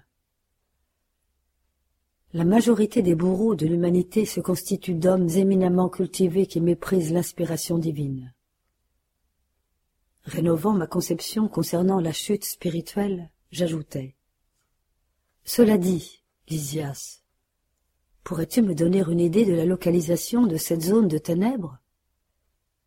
Si le seuil est lié à la pensée humaine, où se trouvera un pareil endroit de souffrance et de terreur? Il y a des sphères de vie en toutes parts, dit-il, serviable. Le vide a toujours été une simple image littéraire. Il y a des énergies vivantes en tout, et chaque espèce d'être fonctionne dans une zone déterminée de la vie. Après une petite pause, où il me parut méditer profondément, il poursuivit naturellement, comme cela se produit avec nous.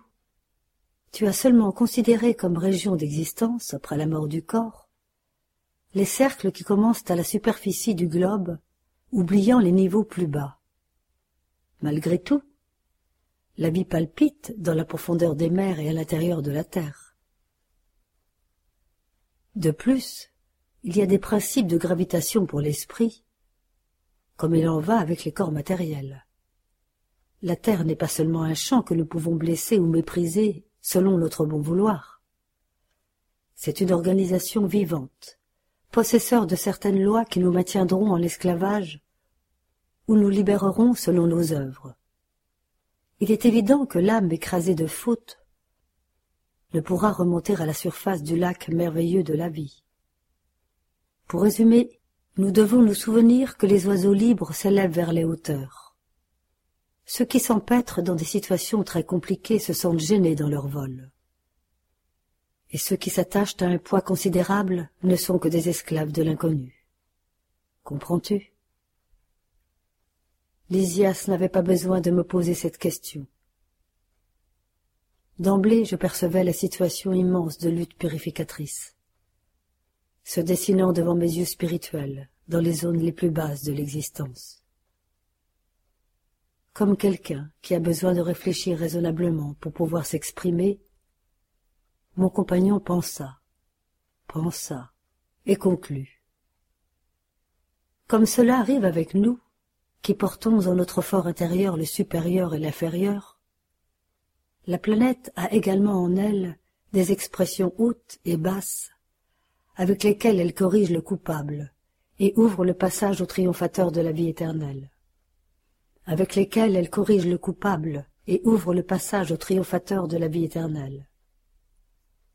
En tant que médecin humain, tu sais qu'il y a des éléments dans le cerveau de l'homme présidant au sens de ses actes. Mais aujourd'hui, rends-toi compte que ces éléments ne sont pas à proprement parler physiques, mais spirituels dans leur essence. Qui apprécie de vivre exclusivement dans les ombres émoussera le sens divin de la direction. Il ne sera alors pas étonnant de voir la personne se précipiter dans les ténèbres, car l'abîme attire l'abîme, et chacun de nous atteindra le lieu vers où nos pas nous dirigent.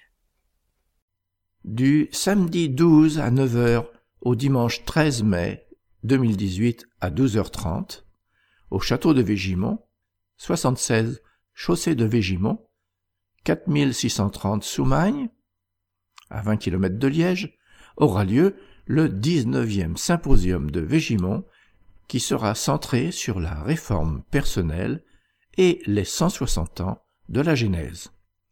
Comme chaque année, des activités seront organisées pour les enfants pendant que les adultes participeront aux différents exposés.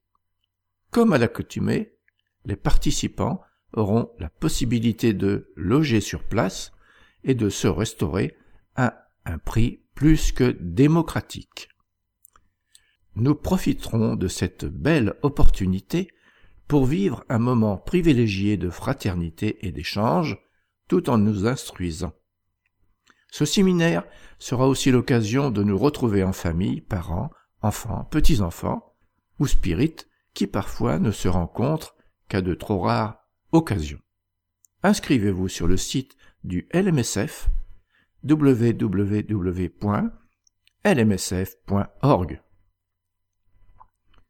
Nous vous proposons maintenant une causerie du Césac avec Régis Verhagen, caractère de la perfection. Et donc, aujourd'hui, on va euh, parler un petit peu du chapitre 17 de l'Évangile selon le spiritisme. Alors, dans le petit message que j'ai lu, on a vu qu'il y avait qui parlait de Deichmann et d'innombrables bourreaux nazis qui caressaient tendrement leurs propres enfants, après envoyer chaque jour des milliers d'autres enfants et d'adultes aux fourneaux d'extermination. Et ce message m'a fait penser à ce message, à cette parole de Jésus, qui dit Aimez vos ennemis, faites du bien à ceux qui vous haïssent et priez pour ceux qui vous persécutent et qui vous calomnient. Car si vous n'aimez que ceux qui vous aiment, quelle récompense en aurez-vous? Les publicains, qui à l'époque étaient les collecteurs d'impôts, tout le monde les détestait euh, dans la région de Jésus, ne font-ils pas aussi? Et si vous ne saluez que vos frères, que faites-vous en cela de plus que les autres?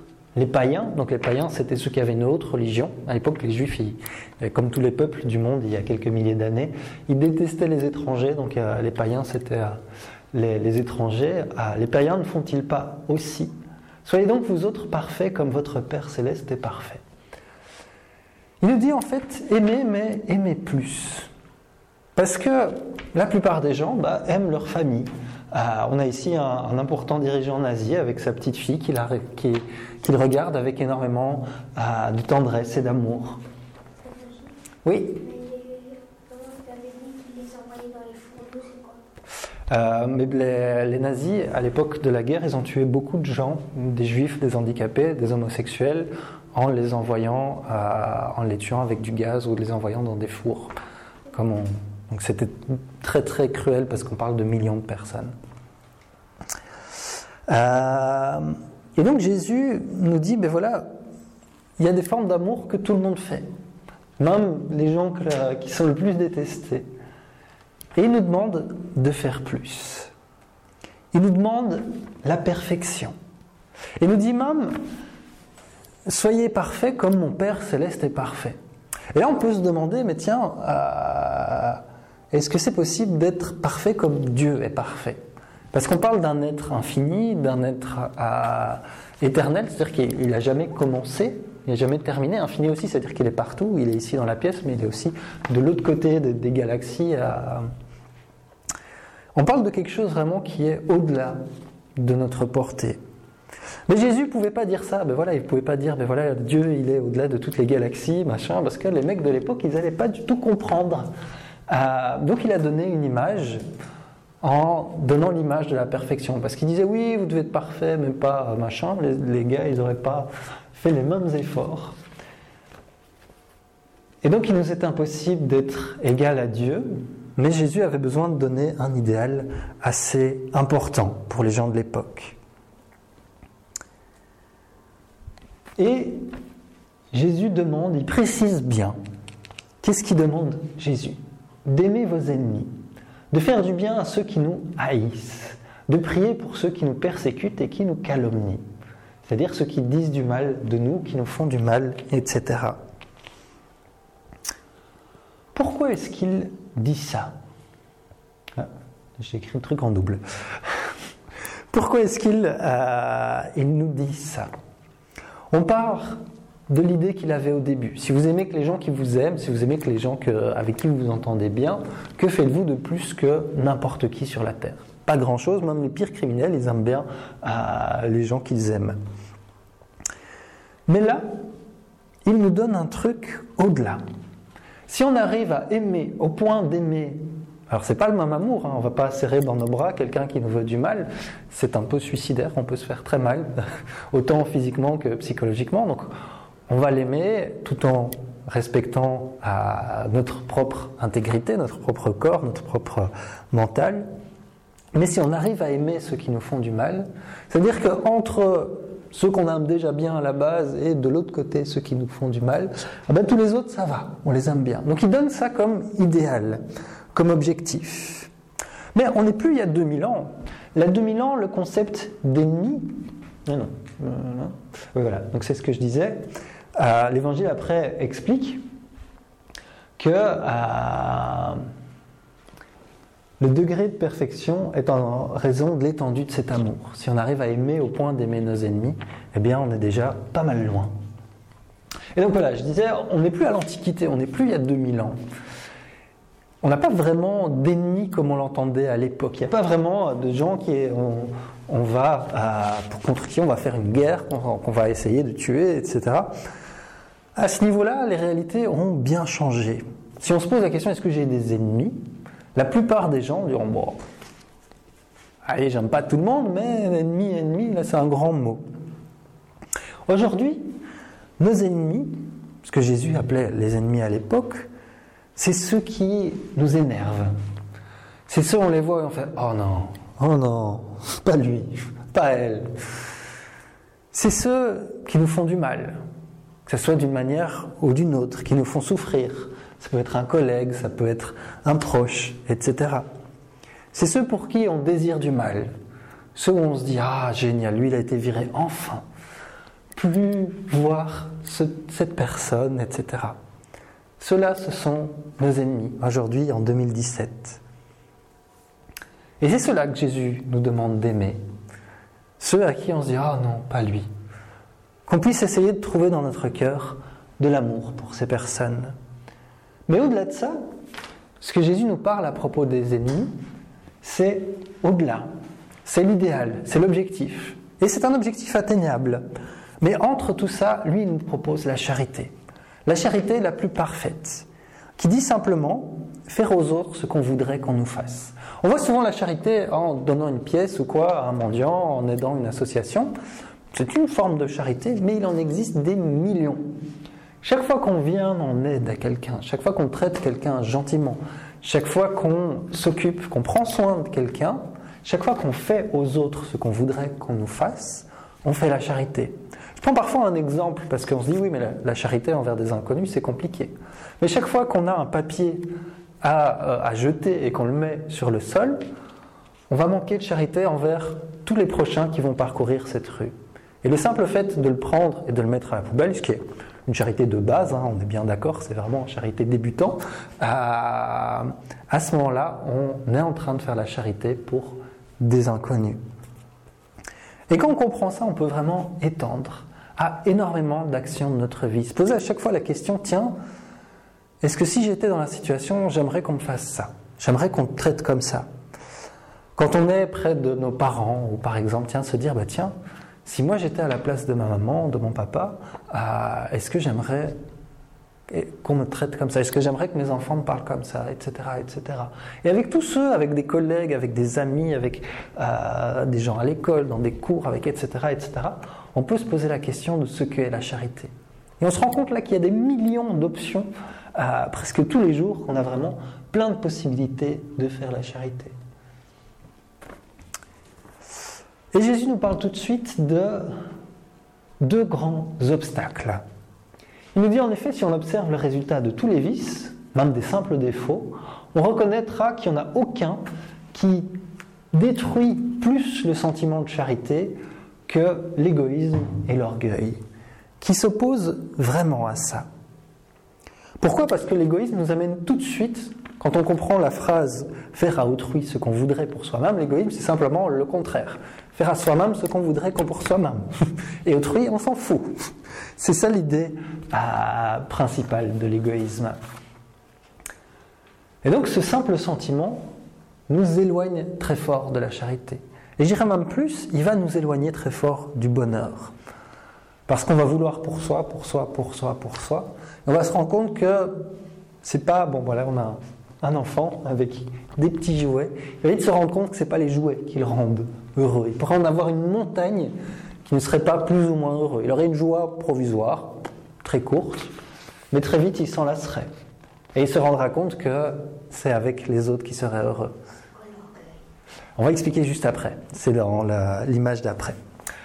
Mais il faut distinguer une chose ici, parce qu'on parle souvent dans le spiritisme de penser à soi, de se regarder soi-même, de s'analyser soi-même, et ça c'est quelque chose de complètement différent.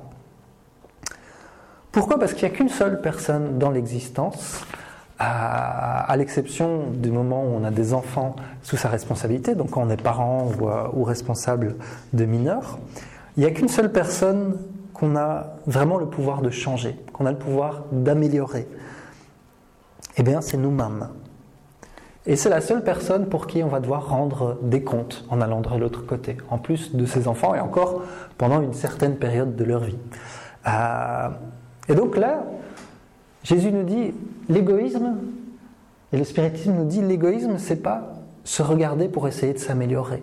On a besoin de penser à soi et de s'observer pour devenir meilleur. Mais ça, c'est faire aux autres ce qu'on voudrait pour soi-même, parce que si on est une meilleure personne, évidemment, ça va se sentir tout autour de nous. Si on s'énerve moins vite, par exemple, si on a réussi à s'analyser, à trouver les causes de notre énervement, ça a pris du temps, ça a pris de l'attention, et qu'on s'énerve beaucoup moins, c'est une charité en plus qu'on va faire pour toutes les personnes qui sont autour de nous. Et alors ce mot compliqué, qui est le deuxième, l'orgueil. Alors j'en ai pas trouvé en français, donc c'est en anglais. Le petit bonhomme ici, il dit je suis meilleur que toi. Eh bien c'est ça, l'orgueil. C'est de croire qu'on est meilleur que les autres. De croire qu'on est plus que ce que l'on est. Et il y a beaucoup de gens sur Terre qui ont cette terrible maladie. Et donc, attendez, je reviens sur l'orgueil. Alors, des fois, on est effectivement sur des domaines, on doit pouvoir. Ben voilà, moi je suis à. Attendez, on va essayer de prendre un exemple parlant. Tu fais quoi comme sport, toi? Du foot. Voilà, tu es probablement meilleur que moi au foot parce que je suis très mauvais en foot. Il n'y a pas d'orgueil ou, euh, ou, d'exagération dans l'autre sens. C'est naturel. Si on faisait un match à deux, même si tu es moins grand que moi, tu me battrais très probablement, donc tu es meilleur que moi au foot. Mais se croire meilleur en tant que personne, croire qu'à chaque fois on est le meilleur, on pense tout mieux, que notre idée est la meilleure, que donc toutes les idées des autres c'est vraiment pas la bonne, ça, ça s'appelle de l'orgueil. Et imaginez, mais voilà, ça c'est celui qui fait la charité, entre guillemets, et ça, c'est celui qui est aidé. On a ça parfois euh, dans certaines relations avec, euh, avec des mendiants et des trucs comme ça. Au lieu de les voir d'être humain à être humain, un être humain qui a des gros problèmes pour l'instant, des gros problèmes matériels, et un autre qui en a moins, mais qui peuvent se dire bonjour, qui peuvent se saluer, qui peuvent se respecter comme des égaux. On va être là, oh mon pauvre monsieur, tenez un sandwich. Le mec qui va faire Désolé, mais j'ai déjà mangé aujourd'hui et le sandwich demain il sera plus bon. Euh, T'as pas une pièce parce que j'ai besoin de médicaments. Bon, déjà, généralement, ça va pas être une discussion aussi parce que la personne nous, on va tout de suite se vexer. Bon, tu veux pas de ma charité, machin, je suis meilleur que toi, moi je te donne et tout ça. On voit tout de suite que cette forme de charité, elle devient presque malade, elle devient humiliante. Et la, la personne orgueilleuse qui aura voulu aider aura fait plus de mal que de bien. Et elle aurait peut-être fait plus de bien avec un sourire qu'un sandwich. C'est pas pour ça que je vous dis qu'il ne faut pas donner des sandwichs. Ça peut être une bonne idée, mais qu'on peut parfois comprendre que euh, la personne a besoin d'autre chose que, que de nourriture si elle en a déjà suffisamment. Est-ce que c'était clair sur c'est quoi l'orgueil? Ça va. Et il nous dit, ouais. Exactement. Ça aussi, c'est une forme d'orgueil. Il y en a qui parlent de la timidité. Les gens qui sont timides, qui n'osent pas. Eh bien, c'est assez étonnant de savoir que la timidité est un défaut, et un défaut lié à de l'orgueil. Pourquoi est-ce qu'on est timide? On se dit, ah, qu'est-ce qu'ils vont penser de moi si je fais ça, si je dis ça, si je me mets en avant ou quoi? En fait, qu'est-ce qu'on veut? Que les autres pensent de nous qu'on est géniaux, qu'on est bien, qu'on est super et tout ça. Et on se dit, où ça va pas marcher Alors on est timide. Et donc c'est l'orgueil qui fait naître ce sentiment de timidité. Si on sait qui on est, qu'on a confiance en nous, moi je sais que je suis pas très bon au foot, on jouera au foot, on s'amusera. Mais si je suis timide, je me dirai oh non non non non, je veux pas jouer au foot. Tout le monde qui va voir va voir que je suis nul au foot. Euh, je veux pas ça, je veux pas qu'on voit ça, je veux qu'on on, ne pense pas que je sois nul. Je vais pas jouer au foot, je vais rester bien dans mon coin gentiment. Et j'aurais perdu un chouette match de foot, même si je vais perdre. Alors, et euh, l'Évangile selon le spiritisme propose quatre qualités au-delà. La bienveillance, le simple fait de vouloir le bien d'autrui, l'indulgence, le fait de voir les erreurs des autres et de ne pas être trop dur avec eux pour ça.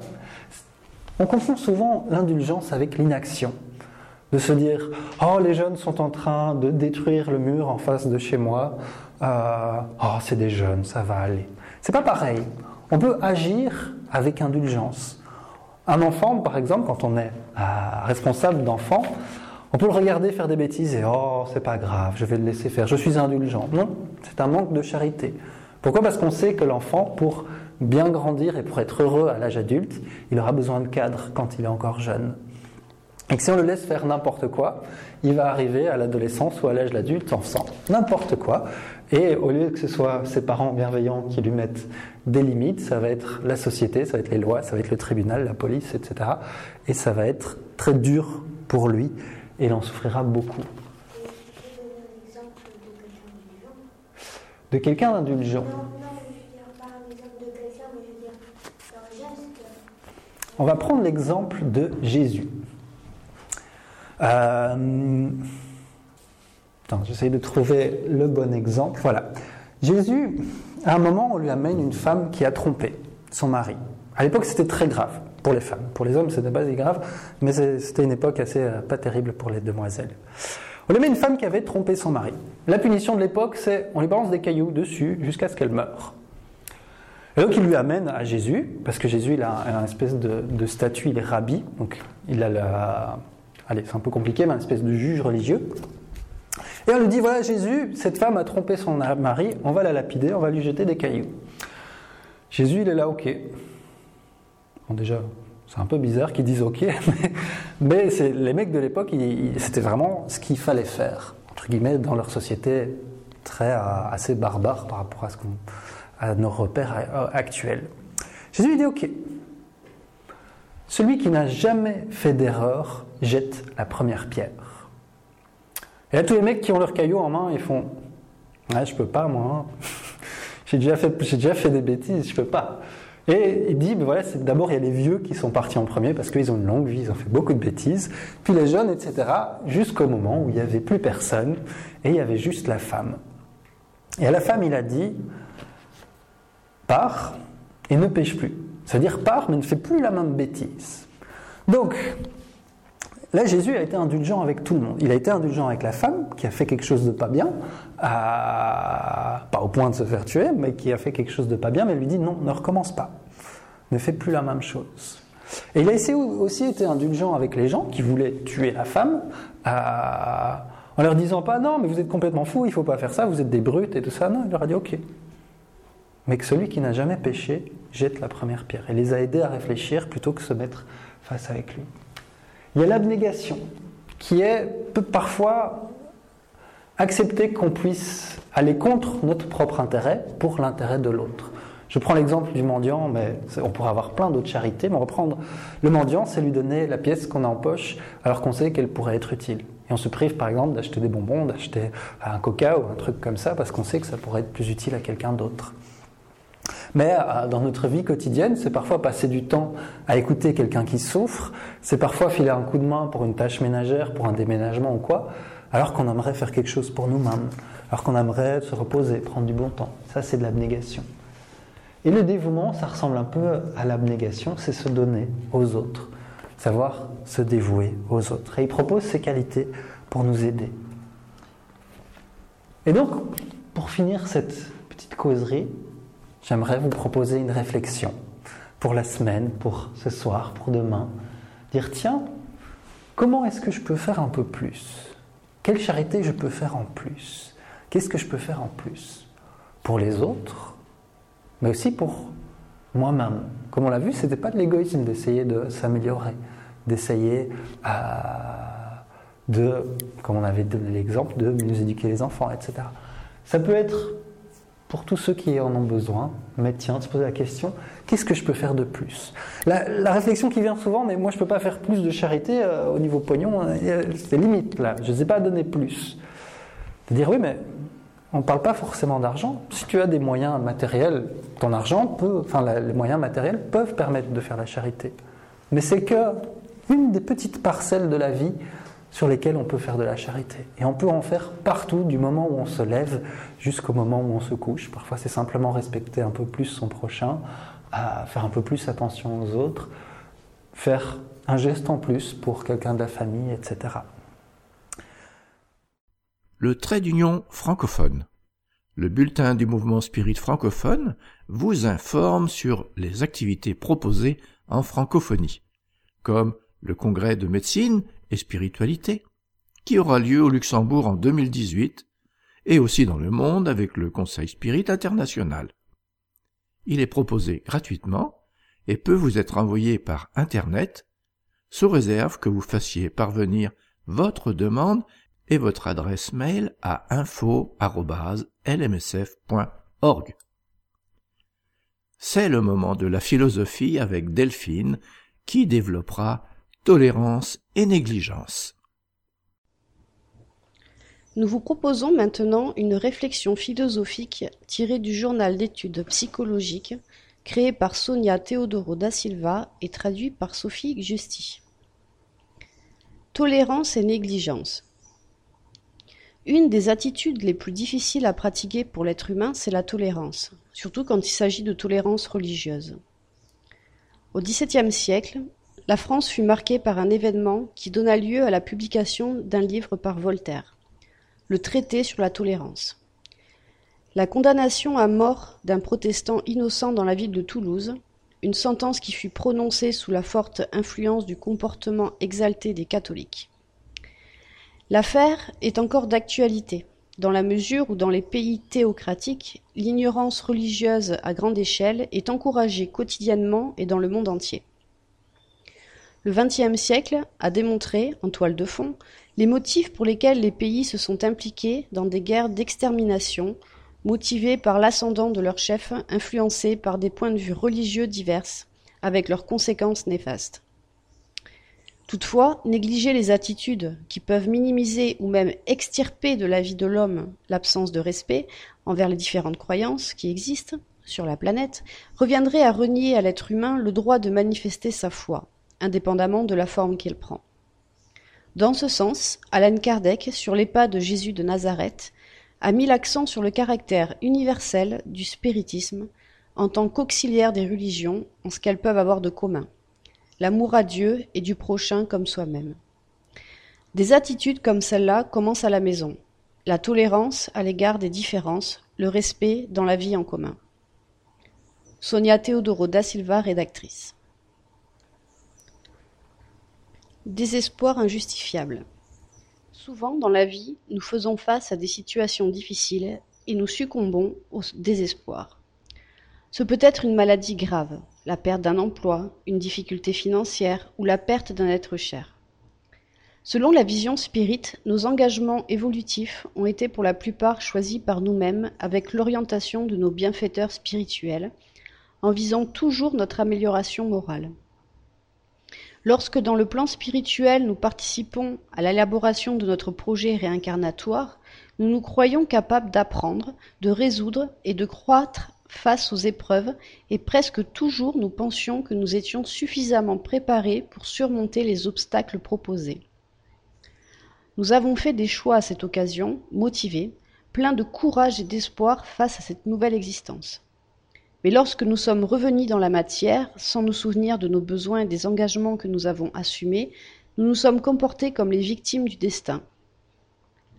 Même si nous disons comprendre spirituellement les problèmes au moment de la grande épreuve, notre réaction est matérialiste et reflète notre attachement, notre victimisation et la petitesse de notre foi. La question que l'on se pose est pourquoi moi? En démontrant notre manque de connaissance de la loi de la réincarnation. Dans l'enfance spirituelle que nous vivons, nous pouvons nous, sentir les victimes d'une injustice. C'est à ce moment précis que nous devons assumer notre responsabilité et devenir des esprits adultes. L'ego adulte ne cherche pas de coupables, mais des solutions pour les problèmes. Le désespoir reflète la difficulté d'assumer nos attitudes de manière responsable. La vie nous restitue exactement ce que nous semons, quelles que soient les afflictions et les problèmes qui t'agitent sur ta route, aie confiance en Dieu, en aimant et en construisant, en pardonnant et en aidant toujours. Car Dieu, au-dessus de toutes les calamités et de toutes les larmes, te fera survivre, bénira ta vie et donnera de la force à ton cœur. Mei Mei. Travaillons pour le bien de tous, en amplifiant notre conscience. Nous ne pouvons pas toujours changer les événements, mais nous pouvons modifier notre manière de voir les problèmes. Lorsque nous sortons de nous-mêmes et que nous rétribuons de l'empathie, nous sommes sur le bon chemin pour expérimenter la paix qu'apporte la foi. Ercilia Zilli, psychologue clinicienne. Vivre simplement. La simplicité est vous. En philosophant sur ce sujet, on arrive à des réflexions profondes, telles que Qui sommes-nous? D'où venons-nous? Où allons-nous? D'où viennent nos habitudes Si l'on pense à l'immortalité de l'âme, nous sommes des êtres tridimensionnels, c'est-à-dire esprit, périsprit et corps. Sur notre parcours évolutif millénaire, tout au long de nos multiples existences, nous avons modelé notre individualité et notre personnalité actuelle qui se manifestent à travers nos besoins, nos habitudes et nos comportements. Selon un point de vue métaphysique de l'existence, nous sommes des créatures divines qui s'exercent à l'apprentissage de la conquête de l'amour et de la sagesse. Nous sommes des apprentis de la vie, soumis au mouvement qui nous mène à l'évolution. Notre changement est donc inévitable. Consciemment ou pas, nous sommes attirés par ce qui est beau, bon, simple, parce que nous sommes essentiellement amour. Un amour qui est le mouvement de la vie, et touche nos vies en les renouvelant. Simplifier veut dire se libérer de la complexité et choisir une vie sans excès. Il est important de noter la différence entre simple et simpliste. Les simples résolvent la complexité. Les simplistes l'évitent. Être simple, c'est comprendre que simplicité ne rime pas avec simplisme, car la simplicité est subtile, le simplisme non. Le chemin de la multiplicité est un chemin sans repos. Dans la multiplicité, nous nous perdons en blessant notre cœur. Nos besoins réels sont modestes, mais nos carences augmentent et à mesure que nos possessions augmentent. À ce propos, Jésus nous enseigne Et que servirait-il à un homme de gagner tout le monde s'il perdait son âme? Matthieu 16, 26. Tant que l'être vit dans un monde d'excès, il comprend que simplifier sa vie, c'est l'enrichir, en rééduquant ses habitudes et réduisant ses besoins. Il comprend qu'être naturel est une posture spontanée face à la vie, conscient que la simplicité et la naturalité sont des qualités de l'âme, libre de la superficialité qui guide les comportements et les attitudes considérées comme antinaturelles. La personne simple et authentique sait ce qu'elle veut. Elle prend conscience que sa valeur en tant que personne dépend de ce qu'elle est et non de ce qu'elle possède.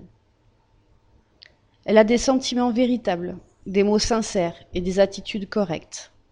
Selon son libre arbitre, elle choisit des besoins psychologiques et physiologiques qui sont compatibles avec la proposition d'une rencontre de soi profonde qui se déroule de manière sûre.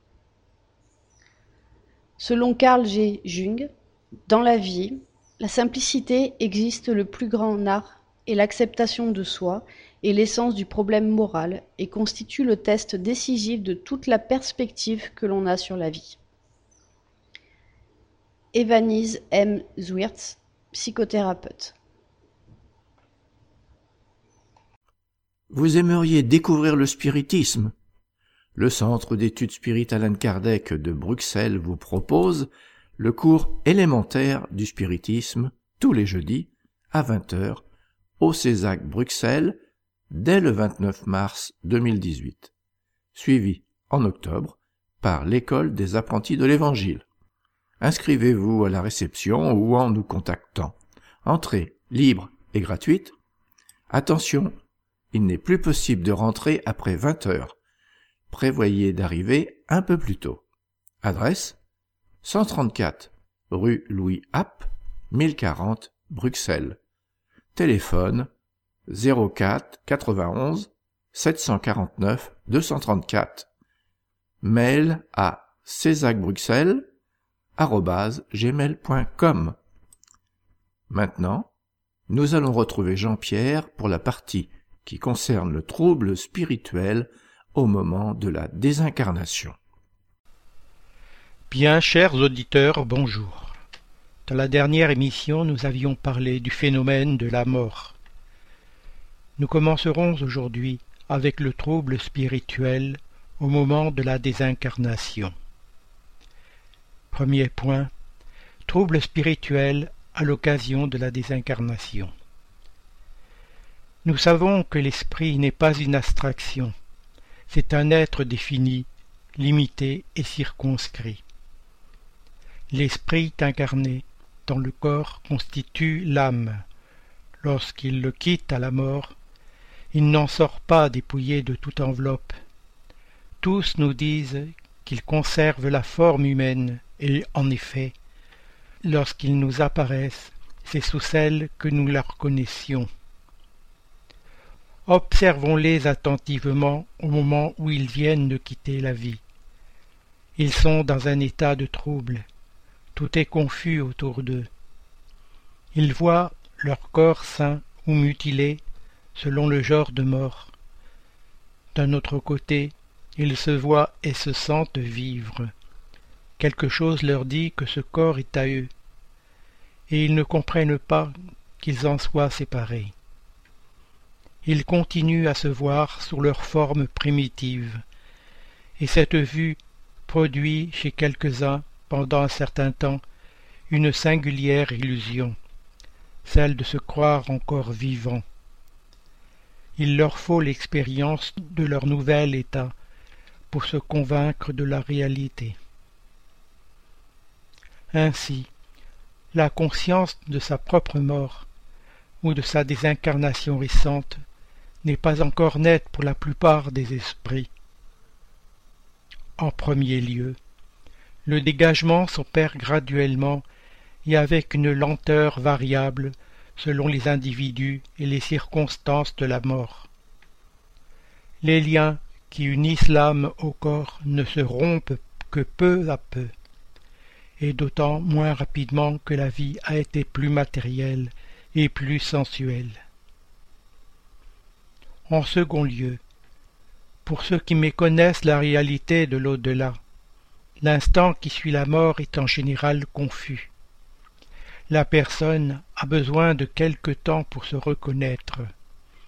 Elle est comme étourdie, et dans l'état d'un homme sortant d'un profond sommeil, et qui cherche à se rendre compte de sa situation.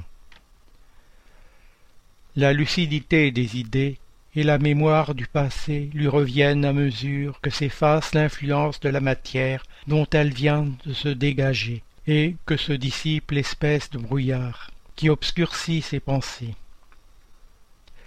La durée du trouble qui suit la mort est très variable.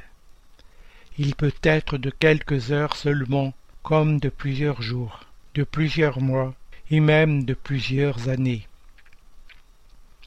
Il est le moins long chez ceux qui se sont identifiés de leur vivant, c'est-à-dire les incarnés, avec leur état futur, parce qu'ils comprennent immédiatement leur situation. Il est d'autant plus long que l'homme a vécu plus matériellement. Deuxième point, niveau de troubles spirituels suite à la désincarnation. Le trouble qui suit la séparation entre l'âme et le corps par le phénomène de la mort est variable d'un individu à l'autre en niveau et en durée.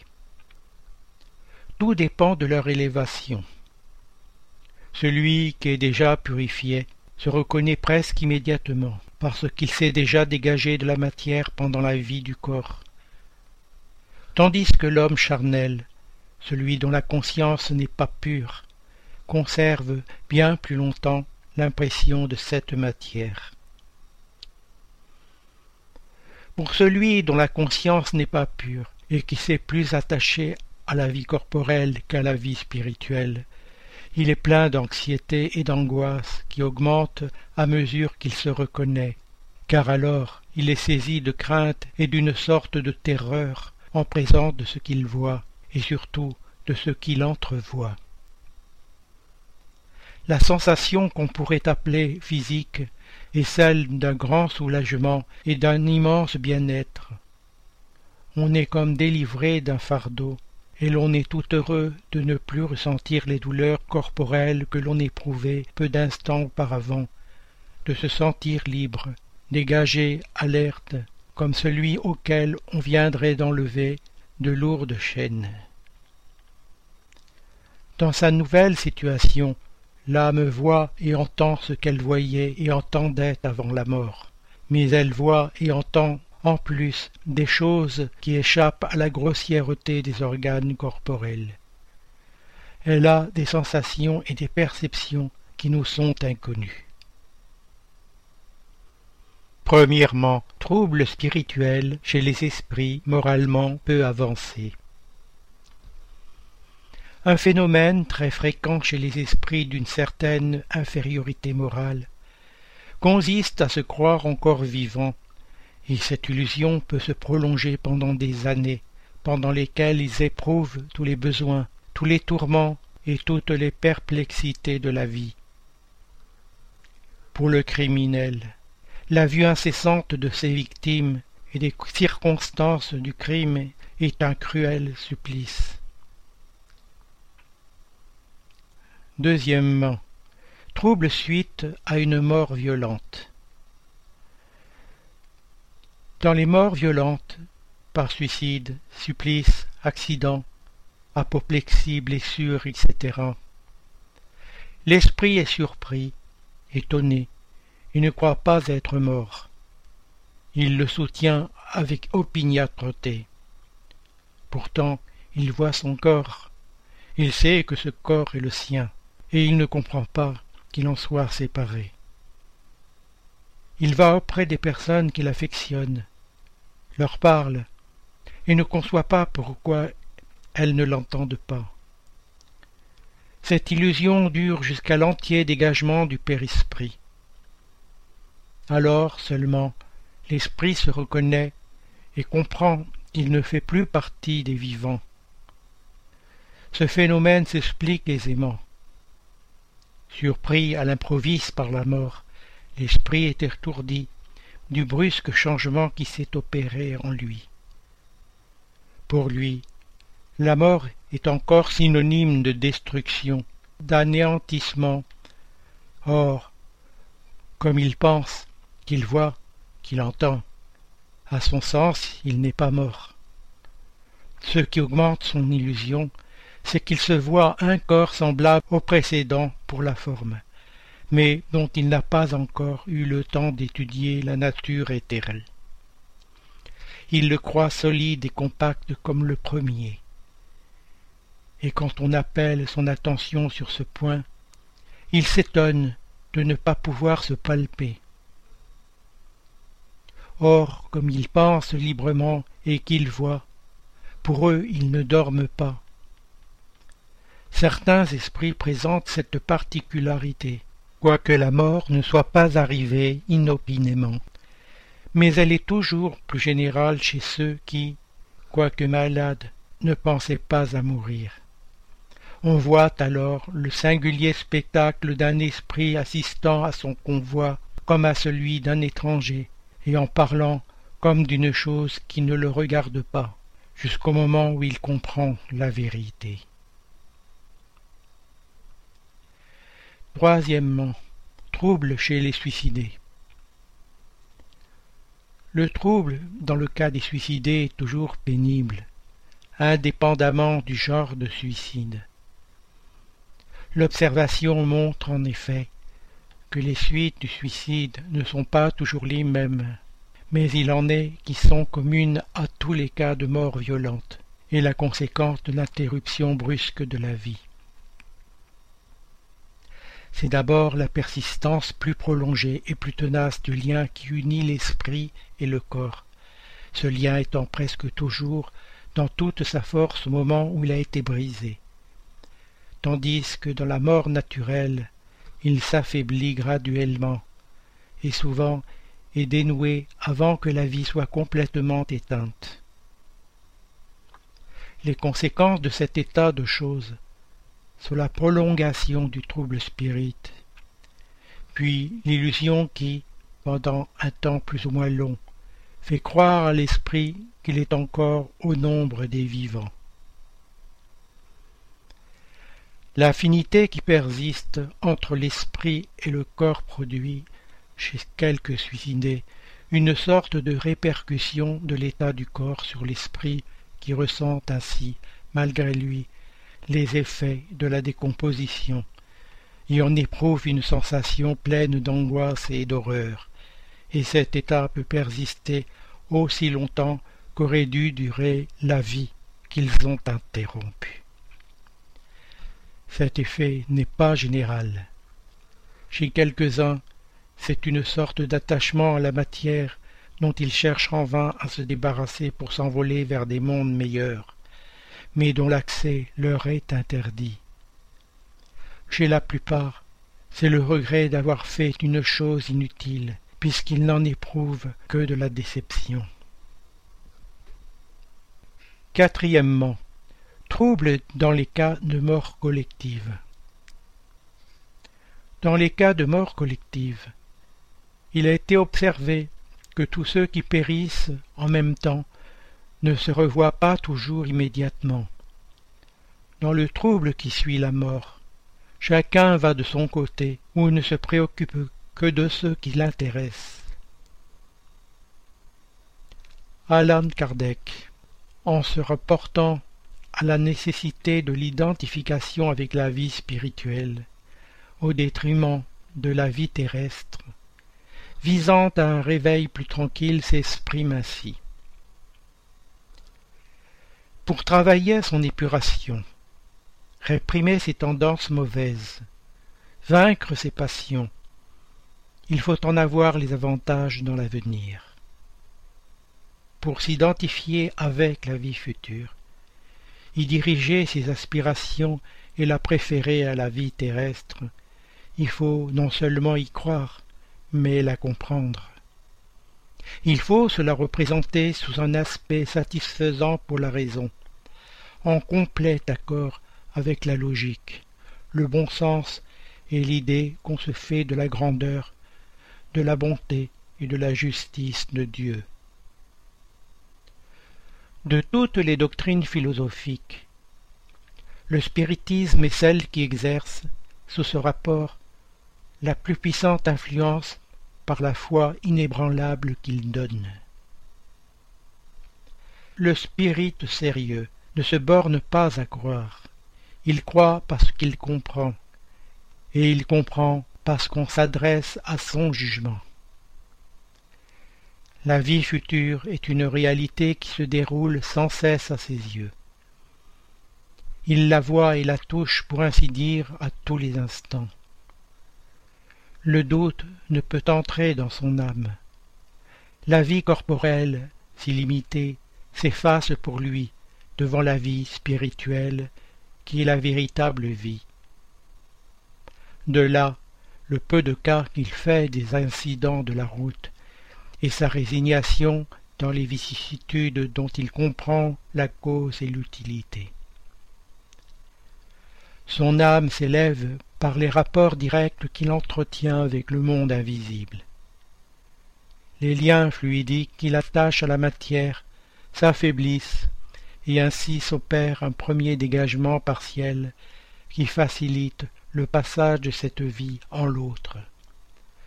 Le trouble inséparable de la transition est de courte durée, parce que, aussitôt le pas franchi, il se reconnaît. Rien ne lui est étranger. Il se rend compte de sa situation. Merci Jean-Pierre. Chers auditeurs, l'émission se termine. Nous demandons au Centre Spirit francophone de bien vouloir nous faire parvenir les informations que nous pouvons relayer, activités, dates, conférences, etc. par mail à l'adresse radio.lmsf.org.